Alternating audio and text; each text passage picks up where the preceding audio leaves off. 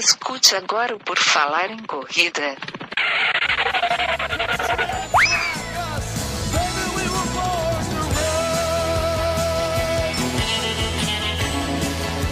Are you ready to run?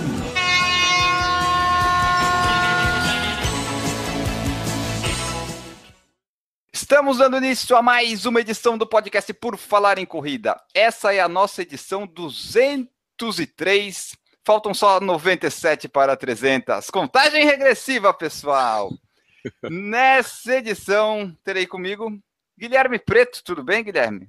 Tudo ótimo, cara. Maravilhoso. Feliz em, em recepcionar uma figura ilustre do mundo das corridas, uma figura peculiar, podemos dizer assim, uma figura muito vibrante, muito alegre. A gente pode dizer que a gente está aqui hoje com o Chico Bento Running. É isso aí. o Chico Bento Running é o Maico do canal Corredores que aceitou o nosso convite de participar dessa edição do podcast. Tudo bem, Maico? Eu tô, cara. E vocês? Beleza? Enel, obrigado pelo convite aí, Guilherme. Valeu aí, galera do Por Falar em Corrida e vamos vamos vamos encarar as perguntas aí, ver o que que sai aí. Ah, o pessoal vai te perguntar muita coisa. Tu pode ter certeza ah, que já deixaram é. várias perguntas pra gente lá no Instagram, então prepara que vem perguntas eh, cabeludas. Ah, tá? eu... a, não, a não ser que tu tenha te depilado. Não, eu não esperava, eu não esperava menos desta, desta, deste programa. Vamos com tudo. Vai lá, manda então, ver. Tá. Quem quiser ver as coisas ou até acessar os links que a gente mencionar aqui nessa edição, pode acessar o nosso site, que vai estar lá na, na no post da edição, né, no post do podcast 203, é o www.porfalaremcorrida.com. Lá também tem as nossas redes sociais, né, o famoso e utilizado Facebook, tem o nosso Twitter, onde tudo que a gente põe no Facebook vai para o Twitter, né? Não vamos enganar ninguém, que a gente não trabalha exclusivamente com o Twitter.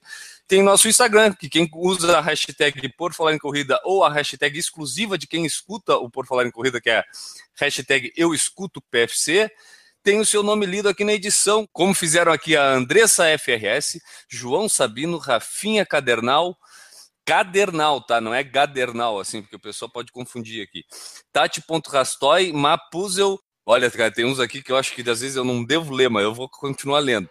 Pedro Trindades, Ricardo Júnior Lima, Murilo Borges, fotógrafo, Marcelo Neri, 70, Fernando Ponto Silva 72. Se você tem algum amigo que não conhece podcast, apresente o podcast para ele, apresente por falar em corrida. A gente tem pedido isso e tem dado resultado. Muita gente tem descoberto aí por falar em corrida através dos seus amigos corredores. Quem escuta pelo sistema iOS e utiliza a iTunes, vai lá, deixa seu comentário, cinco estrelas, avalie e ajude a gente a continuar lá no topo dos podcasts de esporte e recreação há milhares de edições já, né?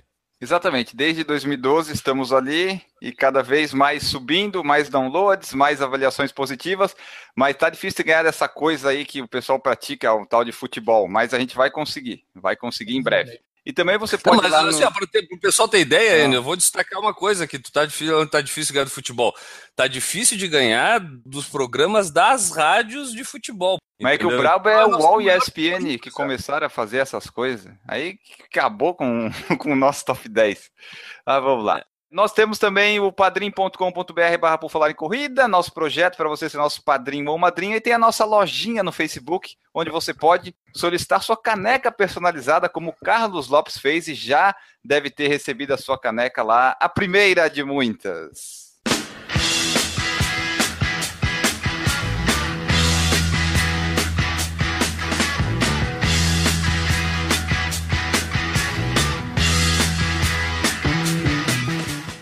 Nosso convidado é o Maico do canal Corredores. E a pergunta que sempre inicia todo o podcast é assim, Maico, te apresenta aí para quem está ouvindo o podcast. Quem não te conhece ainda, devem ser poucos, mas e diz aí pro pessoal quem é o Maico, quando é que ele começou a correr? Bom, eu comecei a correr, é, bom, para começar, né? Por que, que eu tô aqui? Eu tenho um ajuda a fazer um canal de corrida, que é o canal Corredores. O canal Corredores ele veio um, cerca de seis meses depois de eu começar a correr eu tive vários sustos, assim. Eu tive um piripaque do coração em 2012. Aí eu tive em 2014, eu tive que internar de novo para tirar umas, uns cálculos renais e tudo. Daí, naquela ocasião, o médico falou: Meu, você precisa tomar água, fazer exercício e comer melhor. Aí eu, eu tomava água pra caramba, comia mal pra cacete e, e, e não fazia nada de exercício. Aí eu tava procurando um esporte para fazer, era final de ano, tinha uma corrida famosa aqui em Sorocaba, corrida Forma Ponte. Aí um amigo meu que também estava bem barrigudo, eu estava com 121 quilos, estava bem tala larga mesmo, chupeta de baleia. Daí eu, aí eu estava um, eu tava com um amigo que falou: vamos apostar então uma caixa de cerveja. Vai ter uma corrida, nós dois fora de forma. Eu não aguentava correr, sem exagero, mas é, eu falo, é, tentando incentivar as pessoas assim, não é força de expressão. De jeito nenhum que eu conseguia correr um quarteirão. Nunca, nunca na vida. E daí era. Aí é, faltava um mês para a corrida. A gente falou, bom, quem terminar, não falava nem correr 5 km, mas era uma corrida de 5 km, a gente falou, quem terminar na frente ganha uma caixa de cerveja. E apostei, eu ia ser esse barrigudo aí. E daí eu comecei a fazer uns trotinhos e tal. Na véspera da corrida, eu corri 5 km pela primeira vez, num treininho lá. Hum. E daí fui pra corrida, perdi a aposta e ficou. Terminou a corrida, não, não fui mais atrás de correr. Não, não, não, não tinha pego o gosto ainda. Dois meses depois, era fevereiro de 2015, pintou um convite de um amigo meu, falou: Ah, tô treinando numa assessoria, vamos lá com a gente, fazer uma aula experimental. E foi a última vez que eu não corri. Porque desde essa primeira aula em fevereiro de 2015, cara, eu corri, nunca mais faltei e comecei a aí eu comecei a disputar, participar de prova, aí eu adorei aquela vibe de prova e daí virou uma bola de neve. Até que uns seis meses depois a gente teve a sacada de fazer o canal. Cara, é, eu acho que eu acompanho o teu canal há bastante tempo, talvez até do início dele, por causa daquela coisa de a gente ter blog e, e fazer podcast, a gente sempre está pesquisando a galera que, que, participa desse mundo das corridas, e por acaso caí no, nos teus vídeos, e cara, eu, eu posso testemunhar e dizer assim, ó, existiu uma grande evolução ali no teu canal, tanto de produção, quanto até da tua desenvoltura frente às câmeras, né?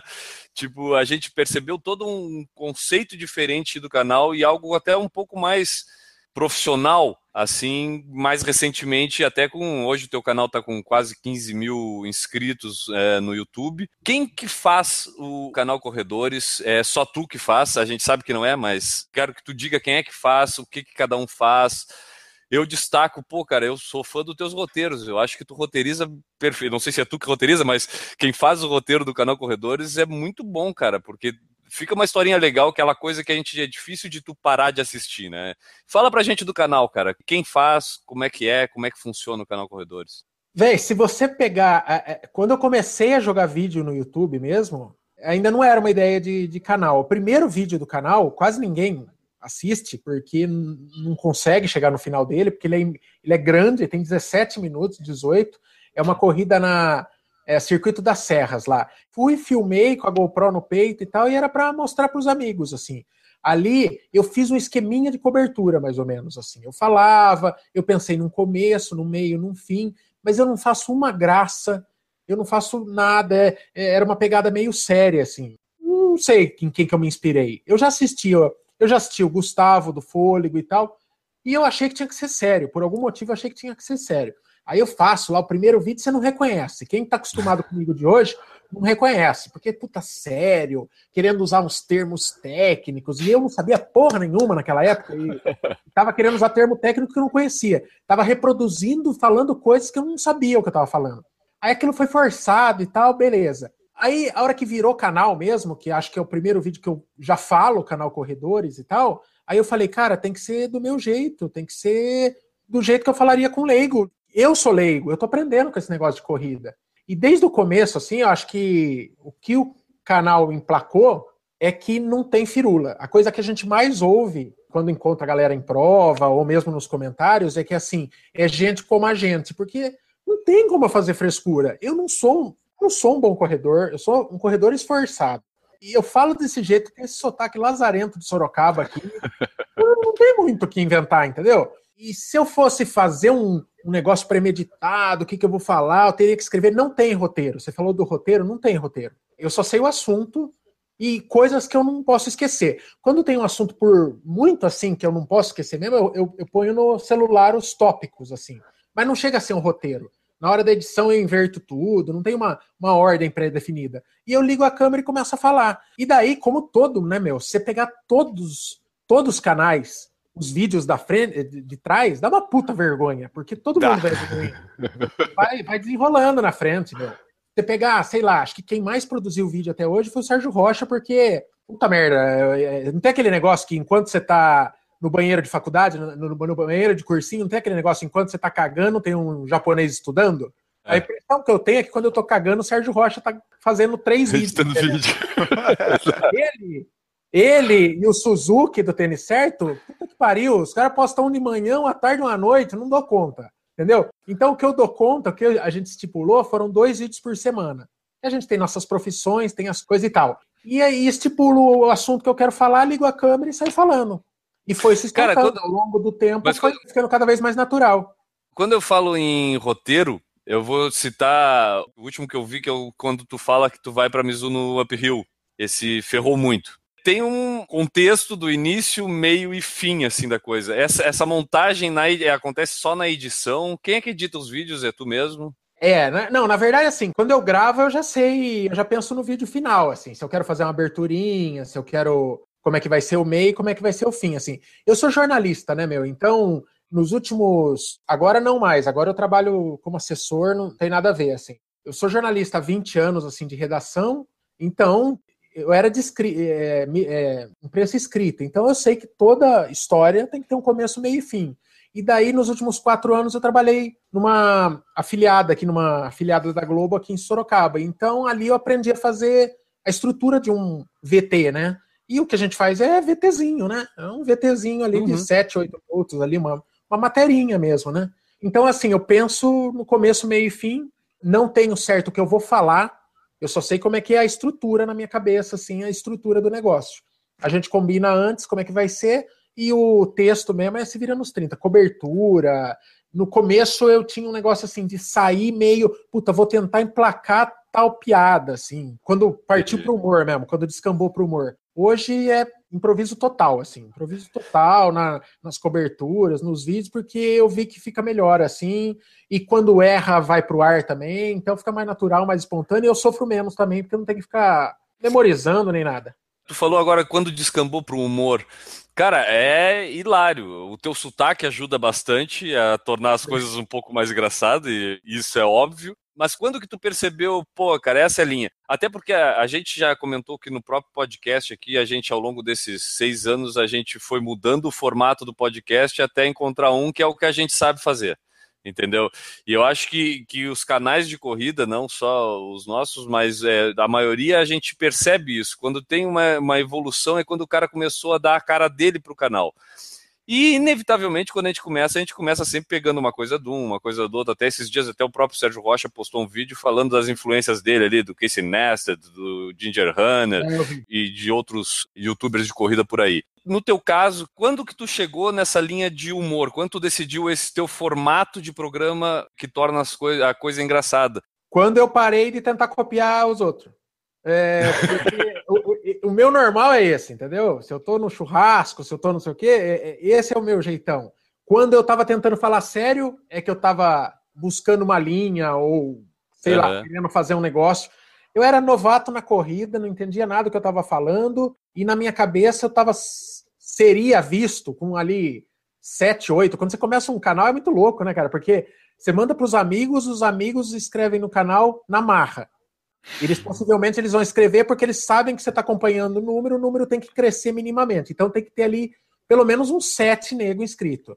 Aí E você sempre escreve. tá tudo muito bom. Sempre tá tudo muito bom. Né? Tá muito ah, bom. maravilhoso, ótimo. Uma merda o vídeo. Mas Exato, os é. amigos dizem Eu que tá bom sempre, né? Porque eu tenho consciência que era uma, era uma bomba mesmo, assim, assim. Hoje a gente faz umas coisas legais, mas, mas era muito ruim no começo, muito, muito travado, muito umas coisas assim.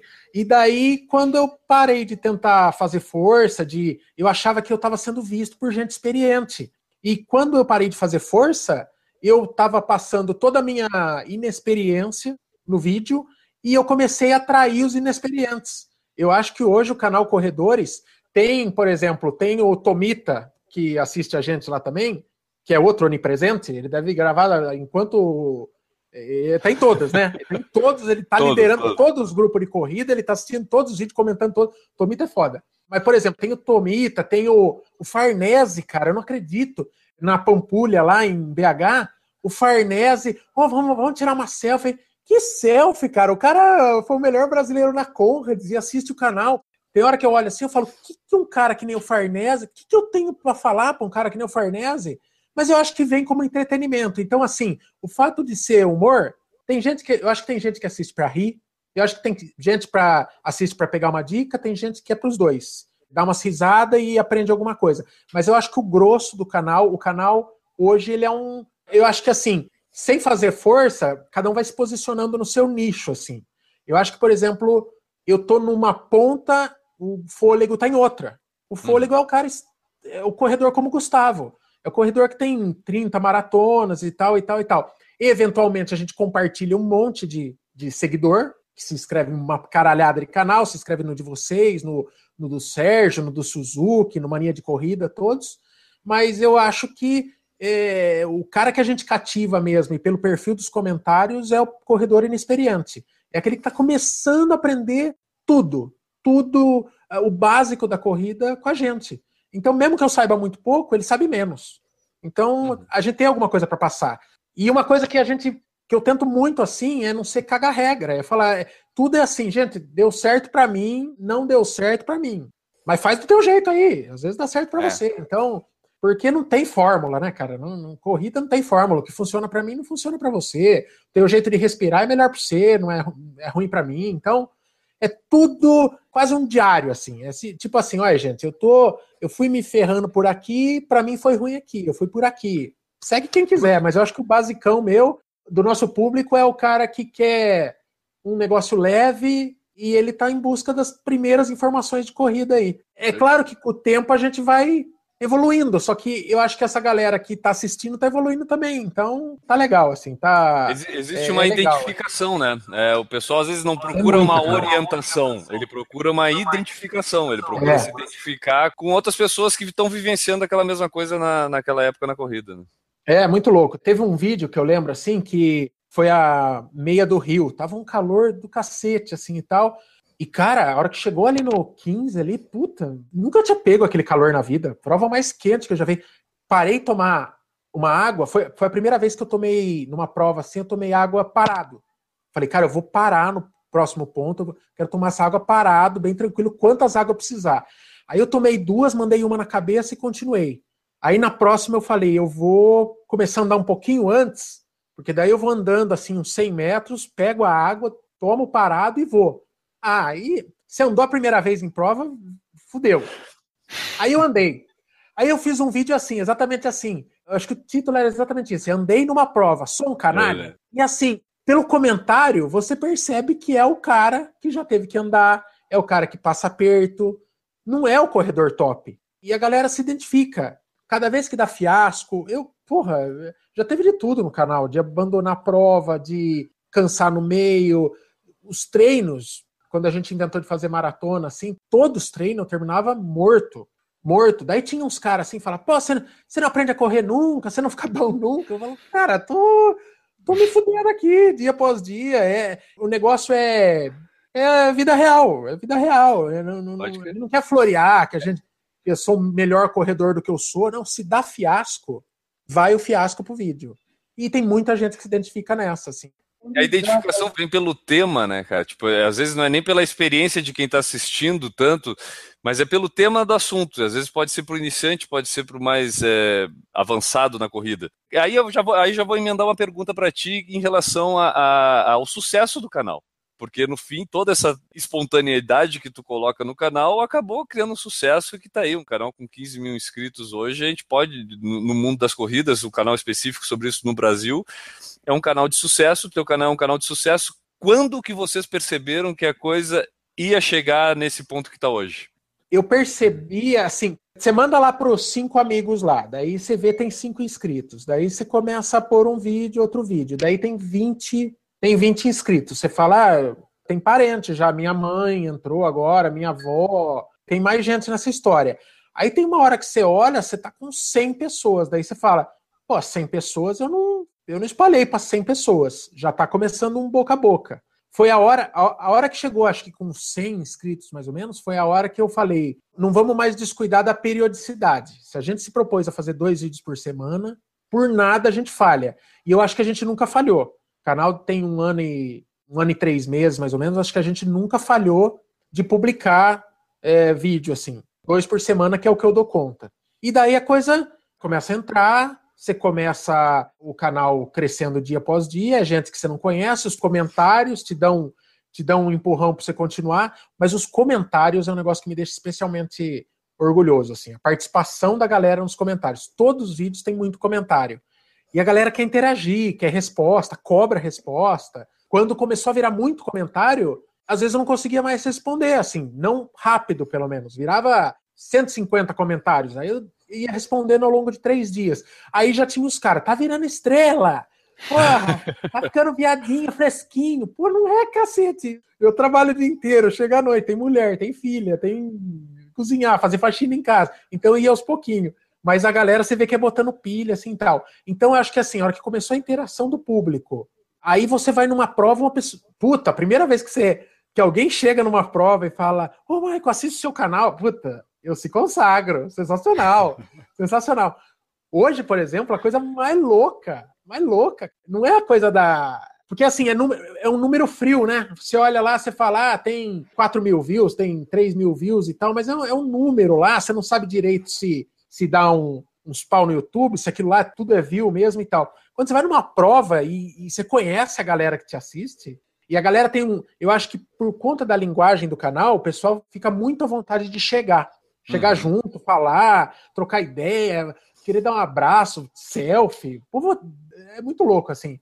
Primeira vez, cara, que me pediram uma selfie, eu fiquei da cor do, do, do um tomate, assim. Muita vergonha. Falou, que selfie, malandro, que selfie.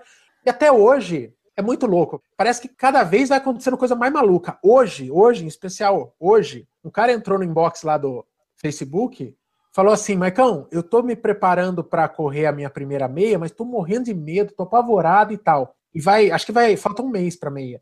Tô apavorado e tal, e tô inseguro, não sei se eu vou conseguir. Será que você não pode gravar para mim uma mensagem motivacional? Porque eu vou pôr no meio das minhas músicas e no meio da corrida lá vai, sim, vai surgir você. Cara, olha minha voz, olha meu sotaque. Você acha, que, acha que você precisa de mais desse problema? Você tá no meio da tua primeira meia maratona. Você acha que você precisa mesmo que eu surja no KM17 falando na orelha? Gritando? Não, né, cara? Mas daí o cara pediu. É muito louco. Eu vi que aquilo era importante para ele de algum jeito. Daí eu gravei, trincando de vergonha. Tava eu dentro do meu quarto, sozinho, gravando o negócio e tava vermelho de vergonha. é, é louco, assim hoje é muito legal, assim, esse, esse contato com o pessoal, essa coisa. A hora que começou, assim, esse, essa coisa do comentário, as visualizações crescerem, número de inscritos e tal, aí eu falei, não, esse negócio vai dar samba, assim. E hoje eu acredito muito no canal, assim. Eu acho que vai longe, assim. Eu acho que vai longe. Não é uma obrigação fazer. Então, assim, já é legal. Não tem coisa, não tem uma coisa de, ah, tem que virar, tem que. Não, é, é prazer. É um negócio uhum. legal. Hoje a recompensa não vem nada de dinheiro, vem só desse feedback do, da galera. Mas é cada vez que chega uma mensagem falando que é importante, que e chega muito, ah, meu, ganhei o dia, assim esse reconhecimento é o nosso salário, né, cara? Tipo, que a gente é. trabalha aqui. A gente. Essa questão que tu falou do pessoal nos procurar nas provas, o Enio é, não vai me deixar mentir aqui, porque quando a gente chega, às vezes eu vou participar de uma, ou ele, ou nós dois vamos assim, quando a gente se encontra depois da prova, pá, o cara lá me chamou. Eu acho que a gente fica mais surpreso do que o cara nos vê na prova, né, cara? Claro. Tipo, tipo é, é, é uma sensação porque a gente não espera isso. Não espera esse, é, esse reconhecimento. Mas esse é a nossa recompensa, como tu tá falando. E é irreal, cara, porque eu não sei o que, que o povo pensa, assim. O pessoal, o pessoal não se liga. Eu só sou um cara que começou a correr com uma câmera, uma GoPro. Você vai, compra a GoPro e corre com a tua câmera, campeão. Então, assim, faço nada, cara. Não faço nada. Essa semana foi legal porque veio um cara, postou um cara lá do lado daquele 42, bem grandão, no, em Lima, lá, né? E assim, eu, uhum. eu combinei com a minha mulher eu queria, assim, todo ano tirar uma viagem de férias para fazer uma viagem que dê para conciliar uma corrida e depois ficar fazendo um turismo, assim, né? E tem um monte de corrida aqui perto para fazer. Agora a gente fez o Chile esse esquema. Foi, começou pela maratona e depois a gente ficou uma semana lá de férias. Aí Peru era um negócio legal, porque eu falei, é uma corrida que pouca gente conhece, eu falei, dava para pensar para ser a de 2018, né? Aí eu vi o cara do lado do número lá, pronto para correr a maratona do, de Lima lá. Aí eu entrei no inbox e falei, ô oh, meu, beleza, é o Maico e tal. Depois me fala se é legal essa prova aí. O cara, não acredito. Não acredito. não acredito. Quem que tá falando aí? Quem que tá mandando mensagem? o Maico, cara, do canal, beleza, meu? Porque se o cara tinha inscrito, ele, ele sabe, ele assiste o canal. Falei, não, o Maico e tal. Não, mas quem que tá escrevendo? E o Maico, caralho.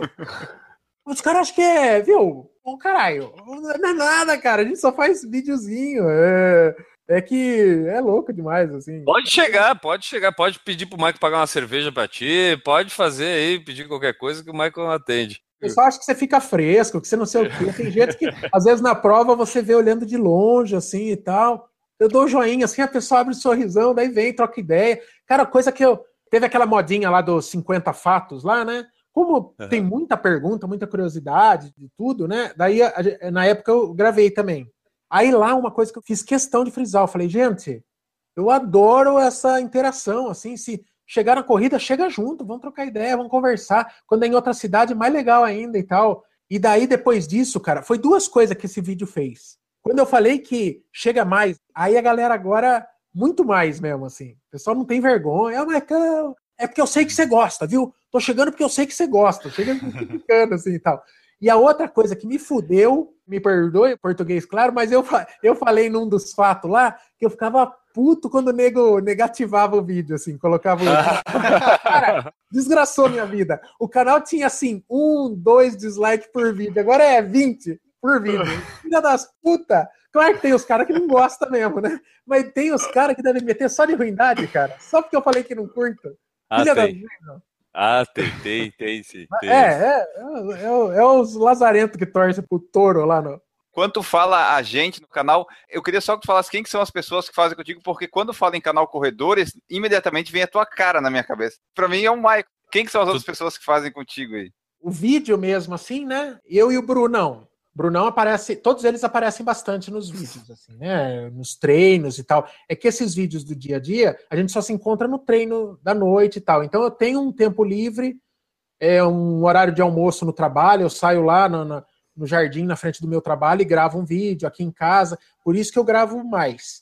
E eles têm muita vergonha ainda também. A gente tá pondo eles na marra, assim, na frente do vídeo, para ir soltando, para dividir, segurar o piano, assim e tal. Então tem o Brunão, Brunão fez a primeira cobertura dele solo esses dias aí. Então ele foi lá para a Maratona de São Paulo, fez a cobertura. E você vê que o cara tá cagando na carça na frente da câmera, assim. mas, é na marra, ele tá se soltando, foi legal, a galera elogiou. Vê o esforço do cara, porque cada um tem uma pegada, né, meu? Um é mais solto, outro é mais travado. Não, não era a realidade dele. O cara nunca imaginou que ia fazer parte de um canal. Então você vê, eu percebo o esforço do cara em querer se soltar, é legal pra caramba eu gravo o vídeo assim e, e, edito. Aí eu mando pro Brunão, o Brunão faz arte final, põe é, parte de, como é que chama? Identidade visual, né? Ele que criou toda a cara do canal Corredores, assim. Uhum. Você vê no começo as vinhetas que eu criava no Movie Maker, nossa senhora, coisa mais linda do mundo. Os efeitos especiais. Daí, a hora que o Brunão entrou no canal, aí que a coisa ficou bonita, assim, ficou já um negócio apresentável. Aí eu, o Brunão, o Michel, o Kiki, né? O Kiki, o venezuelano foguete de Caracas, e o, e o Fefe, que é o japonês. Braçal mesmo, assim, claro, quando eles participam do vídeo e tal, eles estão co-apresentando lá o negócio, mas no dia a dia, principalmente o Fefe, o Kiki e o Michel, eles palpitam, eles palpitam nos rumos do canal. Desde vídeo que a gente pode fazer até, até tudo. É um conselho editorial, assim. E eu acabo mostrando mais a cara porque, pela rotina, ninguém vive do canal. Então, assim, eu eu ando com a câmera para cima e para baixo. A hora que pinta uma ideia e coisa eu gravo, então eu acabo aparecendo com mais frequência. Mas eles aparecem muito também em vídeos de treino, em todas essas missões, assim. A gente viu que fica muito legal, além dos assuntos de dicas, assim, os vídeos que, que fazem parte do canal, a gente sempre tem uma, a gente fala tipo uma novelinha, assim, né? Começou com o lance da maratona, a gente viu que foi muito legal, a galera acompanha os episódios uhum. mesmo, assim, do, da novelinha. E é legal, sempre que termina, ter uma, que é nada mais é do que a nossa próxima meta, né? Que nem agora é uphill. E a galera, você vê que tem uma galera no mesmo barco e tem uma galera que está simplesmente acompanhando porque vira uma, uma novelinha, quer saber, quer saber se deu certo, pega ideia de treino. Então, então é da hora, assim. A gente sempre tem uma missão em paralelo e os Show. vídeos soltos, assim, de dica. Mas, Michael, é o seguinte, cara, tipo, tem um assunto que surgiu recentemente é, e tomou conta do YouTube praticamente completo, assim, que chegaram a cair servidores no mundo através por causa parou de, tudo. De, parou tudo, parou o YouTube, que foi devido a um fato que eu imagino, a gente estava falando agora de aumento de inscritos no canal e tudo, eu imagino que quando tu falou o que tu falou, tu não devia imaginar o alcance que tu tinha né? Ou que tu veria a ter no futuro, né? Ou que alguém aí... ia lembrar disso também, né? É, é... entra mais nesse, nesse, ponto aí, né? Que ia ter é. um lazarento para ressuscitar essa história, né? Pois é, mas aí eu vou. Aí é, é, o, é, o, é o fato que muita gente que está escutando deve saber já que tu prometeu correr pelado após completar uma maratona, né? Que era uma coisa que tu queria muito e aí tu fez essa promessa assim, bem pensada, planejada, né, estruturada, uma campanha de marketing futura, imagino eu que tu deve ter imaginado eu posso falar que se eu correr 42 quilômetros, 195 metros, eu vou correr pelado. Isto aqui é um compromisso público. Se eu passar por aquela linha de chegada e ainda conseguir andar, eu ainda tiver algum vigor para conseguir andar ou talvez até respirar, eu vou correr pelado. Eu vou correr pelado que seja por 100 metros, eu vou, vou correr pelado e nem que seja preso por atentado violento ao pudor, mas eu vou correr pelado. Bom, tu completou a maratona, né? Meus parabéns, o maratonista Maico, do canal Corredores. Acabou, e... ficou. Isso ficou e... lá em julho, lá ninguém, ninguém mais falou nisso. Se esqueceram, né? Tipo, o pessoal e tu disse, oba, pelo amor de Deus, ainda bem que não tinha, ainda bem que não tinha público que me via naquela época. Tu lembrava que tu tinha prometido isso? Não, não, não nada. Ah, foi uma frase solta, foi expressão, imagine. A frase solta é um problema. É. Então, então eu queria, resumindo, Marco, queria que tu aqui no podcast agora te pronunciasse a respeito disso, que foi um desencadeado pelo Sérgio Rocha, né, que tem uma audiência muito grande, e aí ele buscou esse fato através da denúncia de um amigo teu, né? Assim como vários amigos têm aí, os políticos hoje estão cheios de amigos, como tu tem os teus amigos aí, mais ou menos. Nada né? de amigo, não, ó. Nada de amigo. O Heitor ainda vai achar o dele ainda. Conta pra gente, cara, qual é a sensação de correr pelado? Cara, é libertador, viu? Eu tô pensando já até em organizar a primeira corrida naturalista do Brasil. É. Você imagina aquela aglomeração antes da largada? A coisa oh, roçando no Cara, mas esse negócio foi, foi surreal, assim, porque o, o Heitor é um cara que eu conheço há pouco tempo. É aquela história que eu contei no vídeo lá. Eu conheço há pouco tempo, ele chegou a gente começou a trocar ideia no inbox, ele falou que era de Sorocaba e tal e coisa, e onde que eu treinava. Aí eu chamo todo mundo, falo, meu, você é de Sorocaba, você pode? Vamos lá treinar com a gente, faz uma experimental lá. Eu treino numa assessoria aqui de Sorocaba. Vamos lá, é super bem-vindo, você fazer uma, uma aula de graça lá e tal. E eu não tenho nada com assessoria, não é minha, não é nada. Mas eu chamo a galera para ir junto lá, e a galera vai, chega lá com vergonha e tal e coisa, coisa e tal e, e, começa a treinar. E o Heitor foi assim, cara. Começou um bate-papo, foi, começou a treinar e tudo. O cara tinha um mês mais ou menos treinando comigo lá, mas bem assim, bem, meu, trocava ideia normal e tal. Aí ele mandou um ele mandou no, no, no, no grupo do, da nossa assessoria, que a gente fica o dia inteiro de trollagem, de zoeira, aqueles grupos de corrida, de corrida barra putaria, né? E daí ficava lá e E daí a gente ficava se zoando e tal. Aí ele mandou um print, mandou só esse trechinho recortado. Se eu correr a maratona, eu vou correr pelado. Só recortou o trechinho lá que era no final do vídeo, quando eu anunciava que eu ia treinar para correr a primeira maratona. O cara então, vamos lá, ele, ele, dedicou uma parte do dia dele, uma parte da vida dele. Um Você vê como tá interessante pegar, a vida dele. Para pegar o vídeo velho, para ir cavucar promessas vazias e, caluniosas, mas pensou aquilo ali. Aí jogou no nosso grupinho, virou uma provocaçãozinha ali, nasceu morto, não aconteceu nada. É, cuzão, tem que pagar um dia e tal. Falou, falou, campeão, tá fácil, vou, vou, espera sentado aí, beleza. Cara, o cara na mesma noite, acho que tava tomado pelo capiroto, sentou, ele não conhe... ele, ele não conhe... ele, ou melhor, ele que tinha conhecido o Sérgio Rocha na Beer Mile aqui do canal, aqui em Sorocaba. Mas conhecido assim, deu tapinha nas costas, e aí, Sérgio, beleza, beleza. Pois o cara pegou aquele trecho, mandou um e-mail pro Sérgio Rocha, que estava em Londres, acho. Falou, Sérgio Rocha, olha o que o Maico prometeu e nunca cumpriu. Nessa linha, assim. E mandou. O Sérgio Rocha, que devia estar tá mais desocupado do que ele, devia estar tá postando o rabo dele lá no hotel em Londres, lá fazendo porra nenhuma, com tempo ocioso, viu aquilo, fez um puta vídeo. Cara, acho que o Sérgio Rocha nunca fez uma edição daquela. O cara ia, ele ficava martelando. O vídeo dele é muito filho da puta, que ficava martelando 20 vezes durante o vídeo dele. Eu falo, eu vou correr pelado, eu vou correr pelado, eu vou correr pelado. Ele ficava voltando aquilo. Você vê que teve um trabalho de edição mesmo. E ele criou a lazarenta da hashtag lá, cadê Maico Pelado? Cara, quando ele jogou essa hashtag, eu não sabia ainda. Ele jogou lá no coisa. Começou a pipocar esse negócio nos nossos vídeos, assim, nos comentários. Cada comentário que deixam no nosso canal, chega uma mensagem no meu celular. O celular começou a pitar igual louco, e eram uns vídeos nossos que não tinha nada a ver, começou a chegar, cadê Maico Pelado? Cadê Maico Pelado? Cadê... Aí chegou no. Alguém mandou no WhatsApp, falou: Cara, você viu o que o Sérgio fez para você? aí, aí, que eu fui assistir aquela porra. Aí xinguei ele tudo que eu tinha que xingar no WhatsApp. Falei, cara, você é muito filha da puta, Sérgio. Não sei o que tem e tal. O Heitor já fui no meio do, da, da, da jugular do nego e começou. Só que daí, cara, o negócio foi ganhando corpo e assim, não tinha mais paz, cara. O, o, essa porra dessa hashtag aí acabou com o canal, acabou mesmo, porque assim, a gente postava um vídeo de qualquer coisa e era só isso que vinha. No grupo não Strava, cara, no grupo não Strava, no, postava um treino, vinha 50, cadê Mike Pelado e tal. Aí eu cheguei pros caras e falei, meu, vamos ter que fazer esse negócio, cara, fazer virar verdade esse negócio, porque não vão dar paz pra gente, a gente não vai conseguir tocar a vida do canal e daí foi, foi num ambiente controlado, a gente achou as condições ideais, uma rua. Aí a gente foi lá, era um domingo, era um feriado prolongado. A primeira tentativa foi na sexta-feira de feriado, choveu pra cacete. Falou: "Meu, não dá. Me ajuda aí, valoriza aí também, porque pô, vou correr pelado na chuva com frio. Tudo bem que a gente sabia que por causa das normas do YouTube lá ia ter que pôr tarja, né? E outra, eu sei que tem criança que assiste, não ia meter o balangandã lá, né? Mas eu falei, me ajuda e valoriza também, porque os caras iam estar tá assistindo, né? Então valoriza aí também, com frio não coisa. Daí jogamos para domingo. Aí domingo tava, o tempo firmou.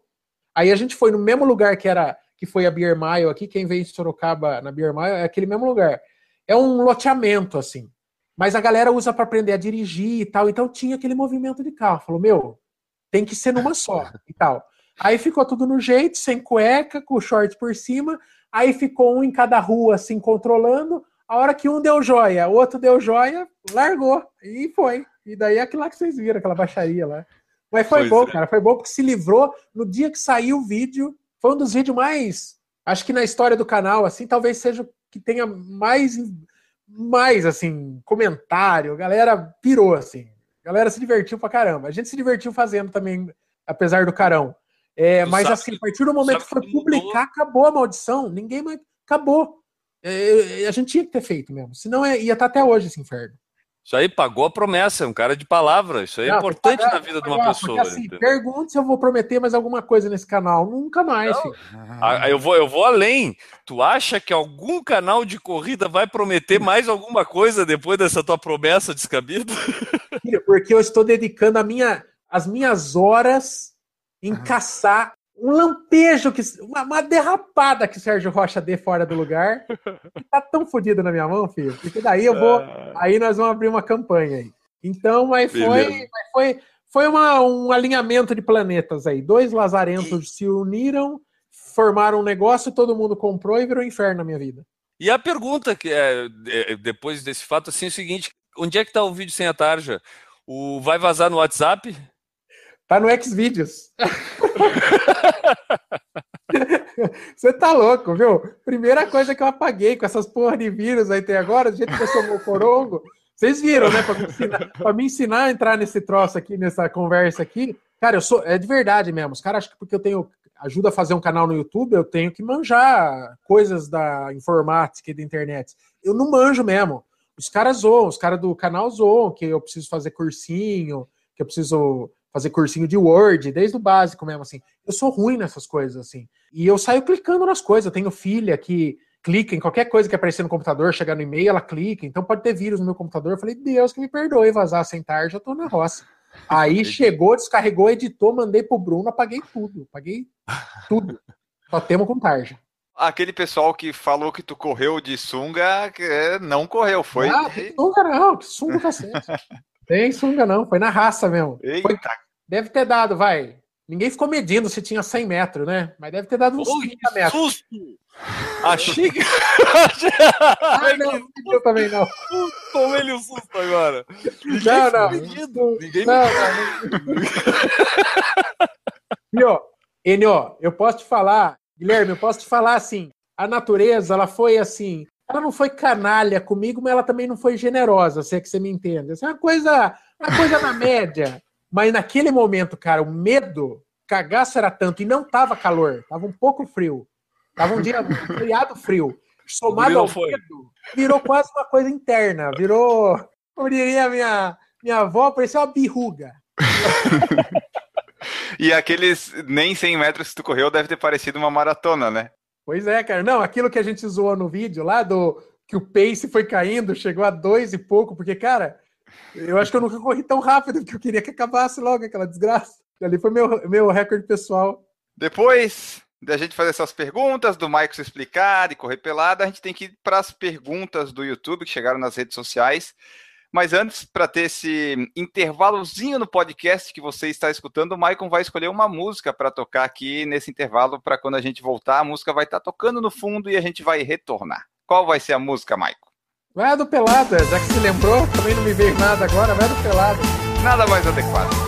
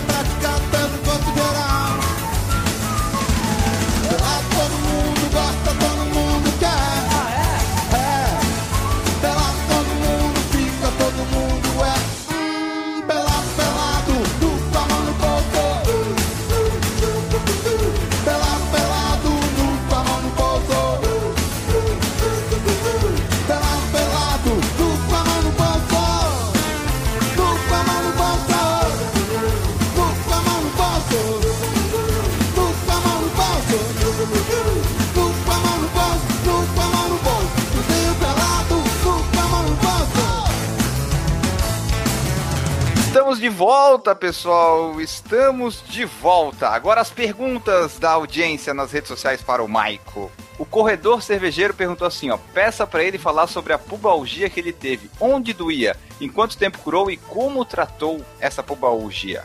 Se quiser já falar também dos cálculos renais, que tu é uma vítima constante que a gente É. vê pelo canal lá, também já pode falar, ô, Marco. É, do, do cálculo, vou falar do cálculo primeiro, que é mais rápido. É, é, é, também virou vídeo esse negócio, assim. A corrida foi a indicação, uma das coisas que me indicaram, que o médico me indicou para combater o cálculo. Ele falava basicamente assim, bem pro leigo entender. Vai formando aquele pozinho que junta e forma pedra. Você estando em movimento, esse pozinho tá saindo na urina. Só que o que aconteceu? Eu comecei a correr e eu não tenho muita sede. Então eu corria, perdia um monte de líquido, o suor ali, tudo, e não repunha. Aí o que aconteceu? Eu tinha cinco pedras quando eu recebi a indicação para começar a correr. Fui fazer o exame um ano depois, um ano só de corrida, duplicou. Virou 10. Então, assim, eu até fiz um vídeo, daí eu voltei no médico, daí falou: ah, mas você tem que compensar. Mas ele não tinha avisado antes. Então, se você tem cálculo renal e coisa, e isso eu confirmei com o médico, nada eu tiro da minha cabeça, né, gente? Mas depois, conversando com o nefrologista, com o urologista lá também, assim, cara que tem, uma moça que tem uma propensão igual eu a ter pedra pra caramba, que eu tenho pedra pra caramba, hoje eu tenho 10 ou 11, não sei. Já operei duas vezes pra tirar a pedra que enroscou. Você tem que tomar mais água, inclusive quando você não tá com sede. Porque você tem que hidratar. Eu fico olhando a cor do xixi, cara. O xixi não pode ficar muito amarelo, é a dica que ele me ensinou. Eu tenho que chegar depois do treino mijar clarinho. Então eu tenho que tomar água pra cacete. Durante o treino, eu, eu nas corridas, eu pego de dois copinhos na prova pra tomar. Então, das pedras é isso, assim. Hoje eu tomo muita água pra ter menos É. pedra, né? Mas por sede, cara, eu não tomaria. Se não tivesse esse negócio no rim, eu vou correndo, eu não, não tenho muita sede. A pubalgia é uma dor que dava principal, dava que eh, começou, cara, numa prova específica. Eu terminei uma prova, quando eu fui tossir, doeu pra caramba essa região do pubis aqui, em cima do, do bicudo, né? E inicialmente era aqui, bem assim, aqui em cima do, do danado. Aí eu vi que todo treino que eu terminava doía aquilo. E tosse, espirro, doía muito. Aí eu fui fazer o diagnóstico, era pubalgia. Aí, cara, o grande mal do negócio é o seguinte: você não existem muitos médicos corredores. E todo tipo de lesão, o ortopedista, qual que é a orientação? Os caras não são flexíveis, é pare de correr. E cada vez que o médico falar para eu parar de correr, vai ser um médico a mais que eu vou desobedecer, porque eu sei, é, é assim, até o, o, cara que eu treino, o cara da minha assessoria fala: cuidado com o que você fala, porque é formador de opinião. Você tem um canal falando para 15 mil, cuidado com o que você fala. Mas eu não sou nenhum exemplo de seguir prescrição médica, assim. O tratamento da pubalgia, eu não, eu fiz lá 20 sessões de fisioterapia, não adiantou nada. Aí a dor começou a irradiar para os adutores, assim, para essa parte de dentro da coxa, assim. Ia até o joelho, assim, doía bastante. Aí o que, que mudou? Eu comecei a fazer alongamento, mesmo em casa, fazer alongamento, fortalecimento. E hoje, cara, eu sinto alguma dor depois das provas, mas não é nada que me incomode. Para falar a verdade, eu já estou até com dor nova, nem lembro da pubalgia. Agora, a prescrição médica foi fisioterapia e repouso. Eu não fiz nunca repouso, nunca. Eu estava treinando para maratona, eu falei, eu já tinha uns três meses, já tinha feito acho que o longão de 28, que era um negócio impensável para mim, porque até então, quando eu firmei de fazer a maratona, eu tinha uma meia só. Então, você dá um salto para 28, quando você chega na, na meia, você já está no teu limite ali. Aí eu já tinha feito o longão de 28. Eu falei, cara, eu não vou parar agora mais nem a pau. Eu tava pertinho do longão de 35. Aí eu desobedeci o médico. É cagada, né? Cagada de falar isso, mas é, mas é verdade. Cara, eu não tô preparado para ficar um mês, dois meses sem correr, de verdade. Assim, eu viciei num tanto que não dá. Quando eu pus o catéter agora, na, eu tava preparando para a maratona do Chile, entre a cirurgia, depois você fica com o catéter dentro, né? Porque ainda vai saindo uns, uns caquinhos de pedra. Eu fiquei 20 dias parado. Cara, foi a morte.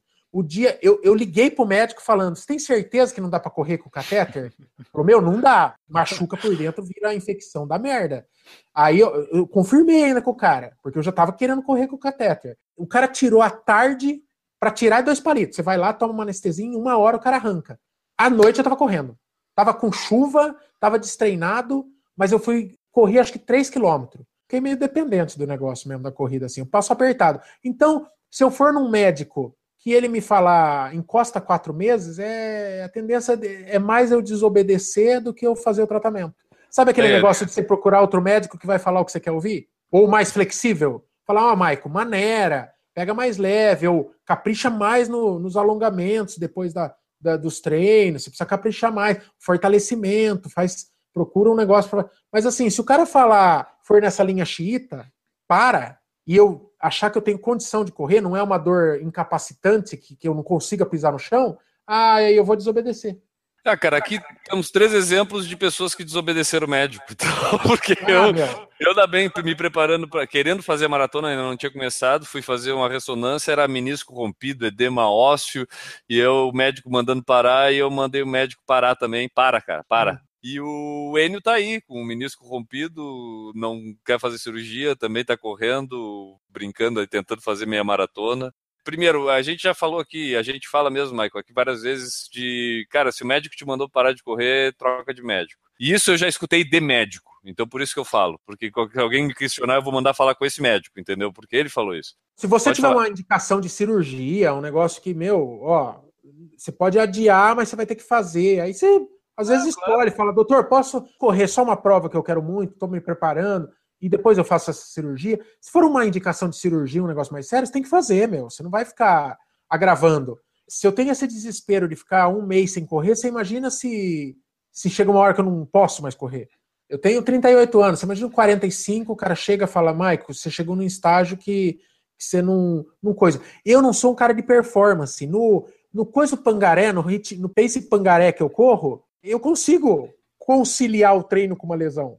Eu não estou atrás de, de eu não sou breaking through, eu não sou, eu não tô, eu não ganho dinheiro, Eu de- sei, eu, eu não tenho que manter patrocinador, terminar eh, bem, eu não tenho que me arregaçar na próxima corrida. Foi mais ou menos o, o espírito que eu fui para a maratona do Chile. Eu, ta- eu tava totalmente destreinado, eu perdi os dois longões acima de 30, mas eu queria fazer porra dos 42 quilômetros, fui sem compromisso, só de terminar. Aquilo era para mim, cara. Então, assim, se o médico for nessa linha muito xiita e eu perceber que eu tenho condição de correr, eu vou, vou continuar. Quando eu falo que o médico fala isso, tu tem que deixar, é porque eu penso da seguinte forma. Na engenharia, que, que foi mais a minha área também, eu falo isso. Ah, tem como fazer isso? Tem. A diferença é quanto custa. Posso continuar correndo? Cara, tu vai continuar correndo, só que tu vai ter que operar o joelhinho e vai ficar ali o tempo. Então, o médico te diz, para de correr, ele tá no mínimo com preguiça de pensar no teu caso. Entendeu? É, tipo, porque, cara, solução tem que ter, cara. Olha, nós estamos em 2017, nós não estamos em 1930, entendeu? Tipo, a medicina já evoluiu bastante. Se eu tiver que arrancar a perna e botar uma prótese para poder continuar correndo, talvez eu queira fazer isso. Então o médico tem que me apresentar essa possibilidade. E assim, ó, é- é- meu, aqui, aqui nós estamos. é, tem gente assistindo, mas nós estamos batendo papo. Eu, eu tô jogando a real, como eu pensei e como eu procedi. Agora, meu, cada cabeça uma sentença, é fato. Claro. Você pode transformar uma lesãozinha numa lesãozona. Você pode, às Claro. vezes, por causa de um mês, não querer parar um mês, você agravar um quadro e depois ter que parar quatro. É um risco que eu escolhi assumir. Eu não indico, não fico indicando para os outros, não, foda-se, ignora a lesão e soca o pau. Foi a minha escolha. Eu não estava afim de parar, abandonar, adiar a maratona, Perfeito. porra nenhuma. Tava... E foi. Ao mesmo tempo, um mês depois, o Michel, a gente estava em quatro caras treinando para a primeira maratona. O Michel teve aquela síndrome do trato iliotibial lá, Tibial, isso. parou. O médico chegou e falou: Cara, para de correr, faltando duas semanas para a maratona. Para, para, para, para. Aí ele foi, cogitou fazer infiltração. Não, não, não, não. Não fez. Cara, hoje o maior arrependimento do Michel é não ter feito a infiltração, que foi indicada por um médico. Infiltração não é loucura que pensam. Assim. Não, É um tratamento também. A infiltração ela age no negócio. O maior arrependimento do Michel foi não ter ido para aquela prova. Então, assim, é escolha de cada um, cara. Escolha de cada um. Pode ser que um dia eu tenha uma lesão que. Eu tô com uma dor aqui, que acho que, inclusive, é essa iliotibial aí também, pela descrição. Pô, tá chato pra caramba. Teve treino aí já deu. Como eu tô fazendo muito treino de subida lá por causa da uphill, puta, tá enchendo o saco. Assim, domingo mesmo fui numa provinha lá de trilha, incomodou pra caramba, mas assim, se chegar um ponto de incapacitar, eu vou ter que fazer alguma coisa. Enquanto tá dando pra levar, eu não vou parar. não- É o meu É. pensamento nesse momento. Pode ser que eu pague caro um dia por isso? Pode. Eu não indico ninguém. Não é o caminho que eu indico. Vai procurar um médico e decide com o teu médico o que você quer fazer. Quer parar para tratar, ou quer achar um médico mais flexível, que acha um tratamento paralelo e uns treinos mais leves. Mas eu, foi a mesma coisa. Foi, é, cara, coisa mais simples. No começo da corrida, eu sou todo torto, cara. Eu tenho o pé aberto, assim, então cada hora parece uma coisinha. No começo eu tive um negócio que chamava neuroma de Morton. É um negócio levíssimo, assim, né? Dá um choquinho na. Mas ninguém vai parar de correr por causa daquela merda lá, mas foi a minha primeira lesão, assim, de corredor. Então eu falei, puta, aquilo incomodava pra caramba.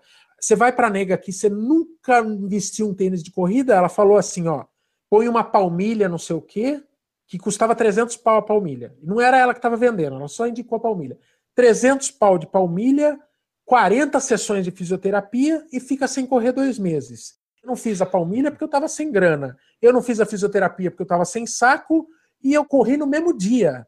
Um mês depois, eu mudei um pouquinho o jeito de pisar, se encontrei uma forma, nem lembro que eu tive esse negócio. Então, assim, se eu tivesse ido por ela, talvez eu teria ficado dois meses, 300 conto mais pobre e tinha perdido 40 horas de vida em fisioterapia, que é a coisa mais chata do mundo. Sei lá, eu não quero fazer apologia a fugir de tratamento, pelo amor de Deus. Mas assim, é uma decisão do corredor. Eu, se o cara chegar para mim e falar, fica sem correr quatro meses, já perdeu o paciente. O Rico Lopes falou assim: pede para ele falar sobre não correr de regatas. Muito hilário. Compartilho da mesma opinião que ele. Não, não, tem algumas coisas que eu, eu sou, eu tenho uma opinião muito firme, cara, a respeito. Uma é calça legging. Vocês aí no sul, eu posso estar mexendo num vespeiro, pode ser que vocês sejam adeptos. Não, eu nunca usei. Eu também não. Que bom, já, já nutri mais respeito até pela sua pessoa. Mas assim, o- automaticamente, assim, eu já respeito menos um cara que um corredor que usa calça leg. Eu acho que é desnecessário. O cara fala, é que você nunca correu no frio para isso, mas, mas foda-se o frio. Taca hipotermia, tra... né? mas não usa uma calça legging, não é desnecessário. Você não é bailarina, cacete. E eu acho que também, se você não é canela seca, se você não é keniano, eu vejo como um despropósito a regata. Eu fui lá no Chile, você gasta uma cacetada, você gasta avião, você aluga hotel, primeira viagem internacional, primeira vez que minha família anda de avião, tá, evento, vamos para a Maratona do Chile lá em abril. Chego lá e tal, puta, imagina eu em Sorocaba ostentando Maratona do Chile, não vou tirar essa camiseta um mês sem lavar essa camiseta, vou no shopping, vou, vou ostentar minha camiseta de Maratona no Chile, né? Chego lá, os lazarentos, por algum motivo, os chilenos acham, e o pessoal da Adidas, os lazarento acha que camiseta de correr. A minha mulher foi lá, primeiro pegamos o kit dela, meia maratona, beleza, puta, aquela camisa da Adidas, animal e tal, maratona do Chile, linda. Fomos buscar a minha regata. Meu filho, teve algum engano aqui, né? E eu naquele. É, é, por favor, eu, eu estou com um problemito. La camiseta, la, la camiseta é, é manga curta. Aí o cara falou: não, é assim mesmo, o chileno lá, né? Ele, não, é assim mesmo, não, campeão. Eu, eu não pedi essa bagaça aqui. Aí, aí o cara falou: não, dos 42 é essa. Daí eu comecei a ver, meus amigos começaram a abrir os kits. Ah, meu, você tá zoando. Você tá zoando. Que, que, que, por algum motivo eles acham que porque você vai correr a maratona, você tem que correr com os braços finos. Eu não sou keniano, não sou breaking two. Não. Isso aqui é isso aqui é pros canela seca. Eu vou pôr aquelas, aqueles shortinho curto também para combinar com isso. Não dá certo. Aí tinha um, um setor na Maratona do Chile, que era um totemzinho, que você ficava erguendo a camiseta pedindo troca. Mas pergunto, tô lá até hoje. Você acha que alguém com manga, você acha que alguém em sã consciência vai trocar a camiseta com manga por uma sem mangas? Ah, quem que usa aquilo? Só o Sérgio Rocha. Vocês viram a foto do Sérgio Rocha esses dias? Com regata. É, ele tá lá em Sydney correndo. Não, em Dubai. Ele postou uma foto correndo em Dubai de regata. Ele é adepto da regata, com aqueles pelos ridículos saindo daqui, É. assim, ó. Concordo. Pa- Viu? Não. Aí não dá, né? Jamais usarei, jamais usarei regata. Vocês... E aqui eu firmo um compromisso. Eu falei que eu não faço. Eu faço, Opa! eu faço aqui o compromisso público assim. Eu nunca vou usar regata nem legging. O máximo que eu uso é aquelas bermudinhas. É, não chega nem a ser de compressão. Porque quando eu comecei a correr especial, que eu tava 40 quilos acima do. Eu perdi Assava. 40 quilos correndo, né? É, puta, me assava pra cacete. E só quem assou a coxa sabe o que dói aquilo. Então Sabe. eu usava 40 quilos a menos, as coxas nem raspa direito. Mas quando eu vou fazer um longão, eu uso aquilo embaixo da bermuda. Bermudinha, usar só bermudinha de lycra também, sem os shorts por cima, não dá pra mim. É muito pra mim. Não, não dá, não. O Décio PA aqui no Instagram perguntou assim: ó, pergunta para o tio Michael se pelo histórico dele fazer uphill es- este ano não seria queimar etapas. Sim, como tudo que eu faço. Lógico que é. Tá cedo, tá cedo, assim. Ah, Na verdade, assim, o normal seria fazer aí umas, mais umas duas, três maratonas e tal. É muito mais, é um puta de um salto de dificuldade. Mas é, mas eu sou, eu gosto de ter essas ideias de jirico, assim. Na verdade, assim, eu queria fazer, comentei que seria uma cobertura muito legal e tal, e a prova é linda lá na Serra do Rio do Rastro e tal. E acabou que virou. Os caras gostaram da ideia lá, mandaram um convite e a gente topou. Mas eu tô, eu sou dedicadão, cara. Eu sou esforçadão, assim. Puto, que eu tô pegando de subida aqui para chegar ainda 2 de setembro a prova, né? O meu objetivo na Uphill é claro, é terminar o negócio dentro das 6 horas, que é o prazo limite. Eu preciso passar até 5h59 embaixo, rastejando, morto. Mas eu, eu só quero terminar dentro das 6 horas. Não sei se vai ser possível, mas eu não vou pagar pau agora. O canal 3 que correm perguntou o seguinte: nos 50 fatos, um dos fatos você fala que o sonho é viver do canal. Quando tu acha que isso vai acontecer? Ah, não sei, não. Vocês que não- difícil, né, cara? Olha, o que que, o que que hoje o canal vira? O canal, ele não vira um real, a gente não tem patrocínio, não tem nada. Pelo contrário, a gente paga, né, para ir para os lugares e tal, gasto, tem um gasto envolvido e tal. A gente não paga mais prova, porque eu perdi a vergonha. Hoje eu, eu, acho, eu acho que é, é o mínimo, né? Se a gente está indo fazer uma cobertura de prova, pô, pagar para fazer a cobertura não dá, né? Então, assim, eu acho que é um custo-benefício. A partir do momento que hoje a gente tem uma contrapartida para oferecer, a média nossa são 4 mil visualizações. Às vezes estoura, assim, dá muito mais e tal, mas não tem dado menos de 4 mil visualizações, assim. Então a gente tem uma contrapartida. Pode ser que assim, ah, a gente está mostrando, divulgando a prova do cara depois que já foi, mas eu estou divulgando a marca. Eu estou divulgando pro ano que vem. O cara vê que a prova é legal, fala, puta, ano que vem. Você não é assim? Vocês não são assim também? Você vê uma prova uhum. legal, você bota pro calendário do ano que vem. Todo mundo é assim. Então, eu acho que o mínimo é não pagar. No começo eu esperava convite, vim voluntariamente, ai, vim chamar. De uns tempos para cá, eu comecei a ir atrás de todo mundo. Pegava no telefone, descobria quem que era assessor de, da ESCOM, viu? Beleza, eu sou do canal Corredores, queremos começar a cobrir as provas da ESCOM, fazer uma parceirada. Ah, o que, que vocês querem? Às vezes os caras querem na própria Uphill lá, o, o cara tá conhecendo o canal, daí você pega lá do outro lado um cara de assessoria de imprensa e tal, fala, o que, que vocês querem para vir cobrir a Uphill? Eu falei, eu quero correr, Quero eu quero água no trajeto para não ficar com sede, uma medalha na chegada. É isso só, que eu quero. Só. Não, porque às vezes o cara, o cara acha que você quer arrancar um dinheiro dele. Mas assim, uma coisa que eu perdi a vergonha de fazer é isso. Eu acho que o mínimo é não pagar as provas. É, eu acho que não é nenhum abuso da minha parte. O cara tá lucrando muito, eu acredito que muito mais do que eu. Eu tô ganhando dois kits. Eu peço dois kits, às vezes um. Quando nenhum dos caras. Eu não peço para peço kit para esposa, para nada. Eu peço para os caras do canal. Se eu falo para uma prova que ninguém vai, só vou eu, é um kit. Ou seja, uhum. um kit. Vamos combinar. Quanto que é o custo de um kit? Preço de uhum. pinga. Porra, essa vai atingir muita gente que vai fazer essa prova depois. Então, isso aí, os tênis de review é um negócio legal também. Que, porra, eu acho que, se Deus quiser, nunca mais vou precisar comprar tênis. Já é uma boa, porque um tênis que está custando 700 pau, um tênis de corrida, cacete. Tá caro pra caramba. Então, assim, o primeiro que apostou foi. Eu fui atrás também, foi a Skechers, assim e virou puta parceira do canal. Começou a mandar produto e tal e coisa, coisa e tal. Daí encoraja, tem uma empresa, a outra encoraja a outra. Aí cada hora tá vindo uma. Daí veio a, a Reebok agora. Aí a Adidas vem. Então, assim, o que vira o canal hoje é prova de graça e tênis para testar. Os tênis chega, eu vou dividindo, assim. Quando eu entro em contato com a empresa, eu vou dividindo o tamanho dos pés para vir um para mim, vir um para o Bruno, um para o Kiki, para ter ficar mais diversificado assim o review e para todo mundo ganhar, né, alguma coisa de trabalhar no canal assim. Agora, quando eu espero que vire, eu eu não sei, cara. Eu acho que o canal tá aí, tá crescendo. Eu acho que um dia uma empresa pode ver e vai falar: pô, eu tô falando para 15 mil corredores, eu tô falando para 20 mil corredores.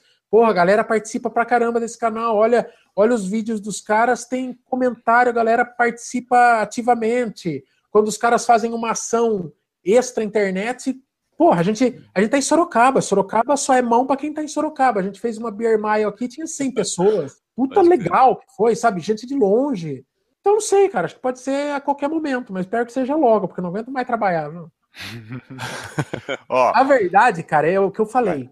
Que um dia eu viver do canal, eu vou entrar naquele grupo seleto de gente que de vez em quando a gente aponta um na televisão é o cara que vive vive o sonho. É o que o Sérgio Rocha tá. Eu falo pro Sérgio Rocha, eu falo, cara, você tá vivendo o sonho. Você tá ganhando para correr prova no mundo.